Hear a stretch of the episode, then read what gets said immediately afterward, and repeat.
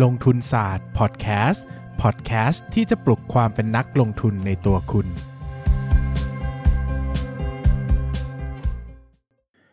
สวัสดีครับ ยินดีต้อนรับเข้าสู่รายการลงทุนศาสตร์พอดแคสต์รายการที่จะชวนทุกคนพัฒนาความรู้ด้านการเงินและการลงทุนไปด้วยกัน วันนี้นะครับอยากจะชวนทุกคนมาคุยกันในอีกเรื่องหนึ่งที่ถือว่าเป็นองค์ความรู้ที่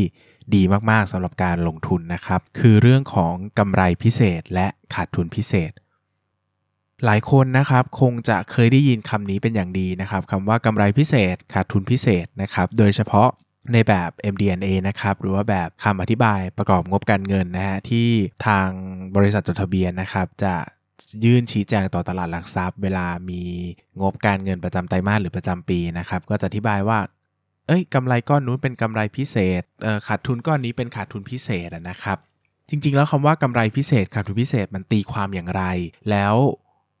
แล้วคำว่ากำไรค่าเงินขาดทุนค่าเงินเนี่ยถือว่าเป็นกำไรพิเศษไหมนะครับคิดง่าย ๆ อย่างนี้นะครับผมจะให้หลักคิดเพียงหลักเดียวนะครับ นั่นก็คือนะครับกำไรพิเศษและขาดทุนพิเศษคำว่าพิเศษ แปลว่า คาดการไม่ได้ครับ คาดเดาล่วงหน้าไม่ได้ ประมาณล่วงหน้าไม่ได้ หรือไม่มีใครรู้มาก่อนว่าจะเกิดขึ้น แบบนี้เรียกว่าพิเศษครับ ดังนั้นถ้าเราย้อนกลับไปตั้งคำถามใหม่ว่า แล้วขาดทุนค่าเงินกำไรค่าเงิน ถือว่าเป็นกำไรพิเศษ หรือขาดทุนพิเศษไหมนะครับสำหรับนักบัญชีนะครับที่เป็นเบอร์ต้นๆของประเทศท่านหนึ่งนะครับก็เคยเขียนหนังสือไว้เล่มหนึ่งนะครับผมอ่านแล้วก็ชอบมากๆ แล้วก็ยึดถือเป็นหลักการตัดสินใจมาจนถึงปัจจุบันนะครับ ซึ่งตรงนี้เนี่ยมันก็ขึ้นอยู่กับ แล้วแต่ว่าคนแต่ละคนจะตีความอย่างไรนะครับ แต่นักบัญชีท่านนั้นนะที่มีชื่อเสียงมากเนี่ยก็บอกว่าจริง ๆ แล้วการกำไรค่าเงินกับขาดทุนค่าเงินเนี่ยไม่ได้ถือว่าเป็นกำไรพิเศษ หรือขาดทุนพิเศษนะครับถ้าค่าเงินเนี่ยมันไม่ได้ผิดปกติไปอย่างมากมายมหาศาลจริง ๆ เช่นอย่างต้มยำกุ้งเนี่ยนะครับอันนี้เรียกว่าเป็นกำไรพิเศษ หรือขาดทุนพิเศษได้ เพราะว่าไม่มีใครคาดการได้ว่าเออเงินบาทเนี่ยจะเปลี่ยนจาก 25 บาท ต่อ US ดอลลาร์กลายเป็น 70 หรือว่า 50 บาทต่อ US ดอลลาร์นี่มันเกินความความคาดการณ์นะครับ แต่ไอ้ 30กลายเป็น 33 หรือว่า 31 กลายเป็น 29อะไรพวกนี้นะครับ มันเป็นตัวเลขที่ไม่ได้เหนือความคาดการณ์จนเกินไปนัก อ่า เรียกได้ว่าอยู่ในกรอบความปกติที่พอจะเป็นไปได้ในการทำธุรกิจโดยพื้นฐานดีกว่านะครับ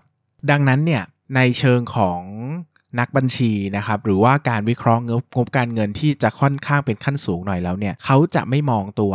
กำไรค่าเงินหรือขาดทุนค่าเงิน พวกนี้เป็นกำไรพิเศษหรือขาดทุนพิเศษหรอก ไม่ว่ามันจะเป็นโดยเฉพาะนะครับธุรกิจที่เป็นธุรกิจส่งออกนะครับนำเข้าที่มีการขาดทุนค่าเงินกำไรค่าเงินทุกไตรมาสเป็นปกติอยู่แล้ว แบบนี้เนี่ยเรียกว่าแทบจะไม่นับเลยนะครับบางทีได้กำไรค่าเงินก็ต้องนำไปหักลบออก ต้องเอาไปบวกกลับเข้าไปในตัวกำไรขั้นต้นเป็นต้นนะครับ หรือจะมีขาดทุนค่าเงินก็ต้องไปไปแก้ไขตัวเลขในกำไรขั้นต้นนะครับ เราจะเห็นได้ว่า เราเนี่ยไม่สามารถให้ตัวกำไรขาดทุนเนี่ยนะครับกำไรขาดทุนที่เป็นกำไรขาดทุนค่าเงินเนี่ยมาเรียกว่าเป็นกำไรขาดทุนที่เป็นกำไรขาดทุนพิเศษได้นะครับแล้วไอ้กำไรขาดทุนพิเศษมันสาคัญยังไงนะครับเพราะว่าจริง ๆ แล้วเนี่ยเวลาเราวิเคราะห์บริษัทนะครับเรามักจะตัดสิ่งที่เป็นกำไรพิเศษออกและบวกกับสิ่งที่เป็นขาดทุนพิเศษออกถูกต้องไหมครับ เพื่อที่จะได้หาสภาวะปกติของธุรกิจได้ ดังนั้นถ้าเราไปตีความว่าอะไรมันเป็นพิเศษ เราก็จะเข้าใจธุรกิจผิด นะสมมติว่าธุรกิจเนี้ยมันมีกำไรค่าเงินเป็นธรรมดา มีขาดทุนเป็นค่าเงินเป็นธรรมดา เราไปตัดออก แล้วเราบอกว่าเนี่ยไม่เนี่ยไม่ใช่ธรรมดาของการทำธุรกิจ มันก็ทำให้เราประเมินประเมินการเขาเรียกว่าทำให้เราประเมินมูลค่าหุ้นผิดพลาดได้นะครับ หลักการค่าเงินเนี่ยถือว่าเป็นหลักการที่ดูแล้วจะเข้าใจได้ยากนะ แต่มีอีกหลายหลักการมากๆครับที่ดูแล้วเข้าใจได้ง่ายมากว่าเราไม่ควรจะหลงเชื่อผู้บริหารนะครับ ผู้บริหารหลายคนบอกว่า ไตรมาสนี้อ่าไตรมาสนี้มีการย้ายคลังสินค้า1ครั้ง อ่า ซึ่งเป็นเหตุการณ์ขาดทุนพิเศษ เพราะว่าจะเกิดขึ้นแค่ครั้งเดียว อ่า คำถามคือแล้วมันพิเศษตรงไหน อ่าอันนี้ผมถามตั้งคำถามต่อว่า แล้วมันพิเศษตรงไหน ในเมื่อคุณทำธุรกิจ คุณก็ต้องมีการเคลื่อนย้ายสินค้าเป็นปกติอยู่แล้ว ในเมื่อคุณตัดสินใจว่าจะย้ายคลังสินค้า นั่นแปลว่าจะต้องมีผลประโยชน์บางอย่างเกิดขึ้นในอนาคต เช่น คุณจะประหยัดงบ การเงินประหยัดพื้นที่อ่าสมมติมีการประหยัดพื้นที่ประหยัดค่าเสื่อมราคาประหยัดค่าขนย้าย แล้วผลประโยชน์ที่เกิดขึ้นในอนาคตอะทำไมไม่เรียกว่าเป็นกำไรพิเศษล่ะ แต่ทำไมมาเรียกว่าไอการย้ายคลังสินค้าครั้งเดียวเป็นการขาดทุนพิเศษได้ เออ อันนี้ผมว่าไม่สมเหตุสมผลใช่ไหมครับ หรือว่าหลายคนบอกว่าอะปีนี้ธุรกิจ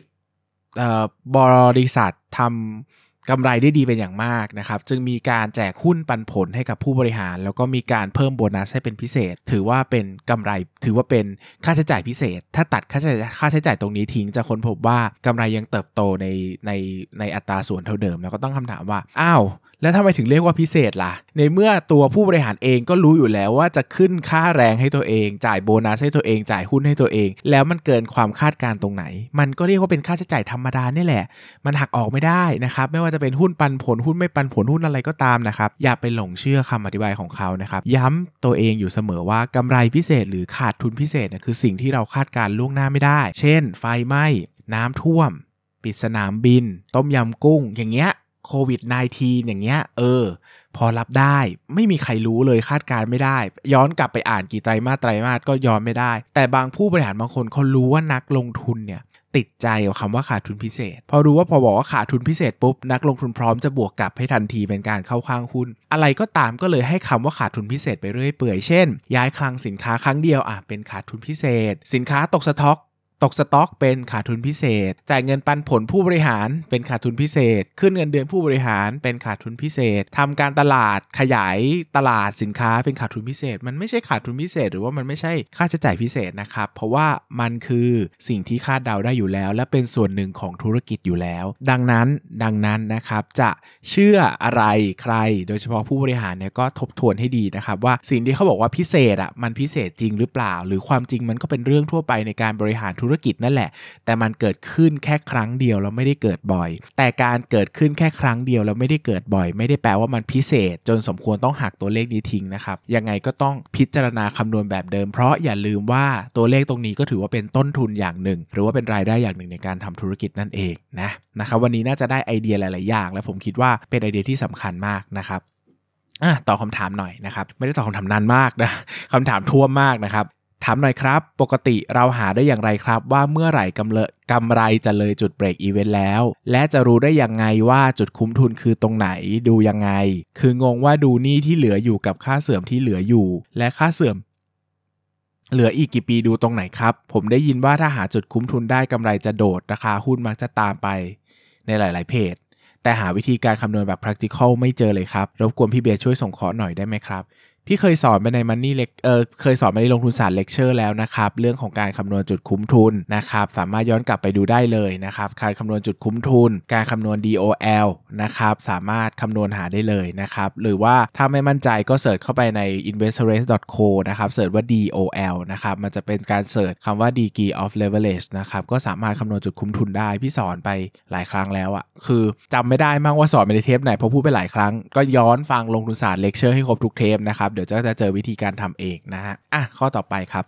ตามความคิดผมการประเมินมูลค่าหุ้นเป็นเรื่องของความคิดปัจเจกบุคคลหรือเปล่าครับ เช่นสมมุติให้ 10 คนประเมินมูลค่าหุ้นตัวเดียวกัน 10 คนอาจจะคิดไม่เหมือนกันสักคนก็ได้ ดูจากบทวิเคราะห์แต่ละโบรกยังให้ไม่เท่ากันเลย แล้วโบรกบางโบรกพอหุ้นขึ้นก็ปรับ PE ให้หุ้นอีก ทั้งที่ระยะเวลาห่างกันไม่นาน แต่ไม่ได้บอกว่าให้ไม่ประเมินเลย แต่มันน่าจะกำหนด จุดตัดขาดทุนหรือเปล่า เพราะบางทีเราอาจจะประเมินสูงไป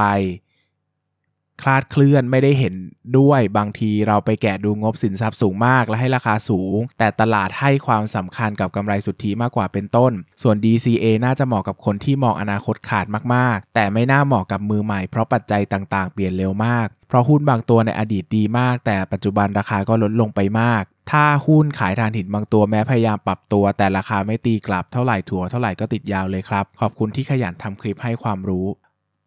คือพี่ว่าคำถามมันตอบตัวเองอยู่แล้วเนาะนะครับคือสิ่งที่น้องเข้าใจก็เป็นสิ่งที่ถูกนะครับว่าการประเมินมูลค่าหุ้นเป็นเรื่องของศิลปะ ไม่ใช่จุดที่สามารถชี้ขาดได้ร้อยเปอร์เซ็นต์ดังนั้นเอาคน 10 คน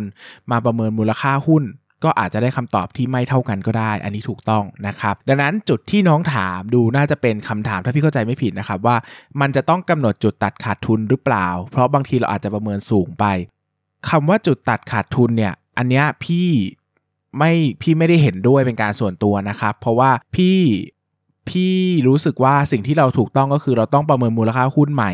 มากกว่านะครับแล้วก็ต้องประเมินมูลค่าให้ถูกต้อง อย่างแรกเนี่ยถ้าเราประเมินมูลค่าผิดเอง เช่นไปให้ PE สูงเกินเหตุ อะไรสูงเกินเหตุ แบบนี้เนี่ยถ้าเรารู้ตัวว่าเราผิดเราก็ต้องขาย ดังนั้นมันไม่เกี่ยวกับจุดตัดขาดทุนแล้วนะครับอย่างแรกคือมันเป็นเรื่องของความสามารถในการประเมินมูลค่าหุ้นของเราด้วย ว่าเราเข้าใจสภาพตลาดหุ้นเข้าใจความรู้เกี่ยวกับการประเมินมูลค่าหุ้นดีหรือเปล่านะครับดังนั้นเนี่ยถ้าเราประเมินมูลค่าผิดเราก็ต้องขาย อันเนี้ยมันไม่เกี่ยวกับ สำหรับพี่มันไม่เกี่ยวกับจุดตัดขาดทุนหรือไม่ตัดขาดทุนนะ มันเกี่ยวกับเราทำงานผิดเราก็ต้องยอมรับแล้วก็ขายออกไปนะครับส่วนอันที่ 2 ถ้าเราประเมินอนาอนาคตผิดพลาดนะมองอนาคตไม่ขาด สิ่งที่เราทำก็คือทุกครั้งที่งบการเงินออกเราก็ประเมินมูลค่าหุ้นใหม่ได้ แค่นั้นเองครับดังนั้นเนี่ยผมว่าพี่ว่าหลักการมีอยู่แค่นี้นะครับไม่ได้การสำหรับพี่การตั้งจุดคัดลอสของ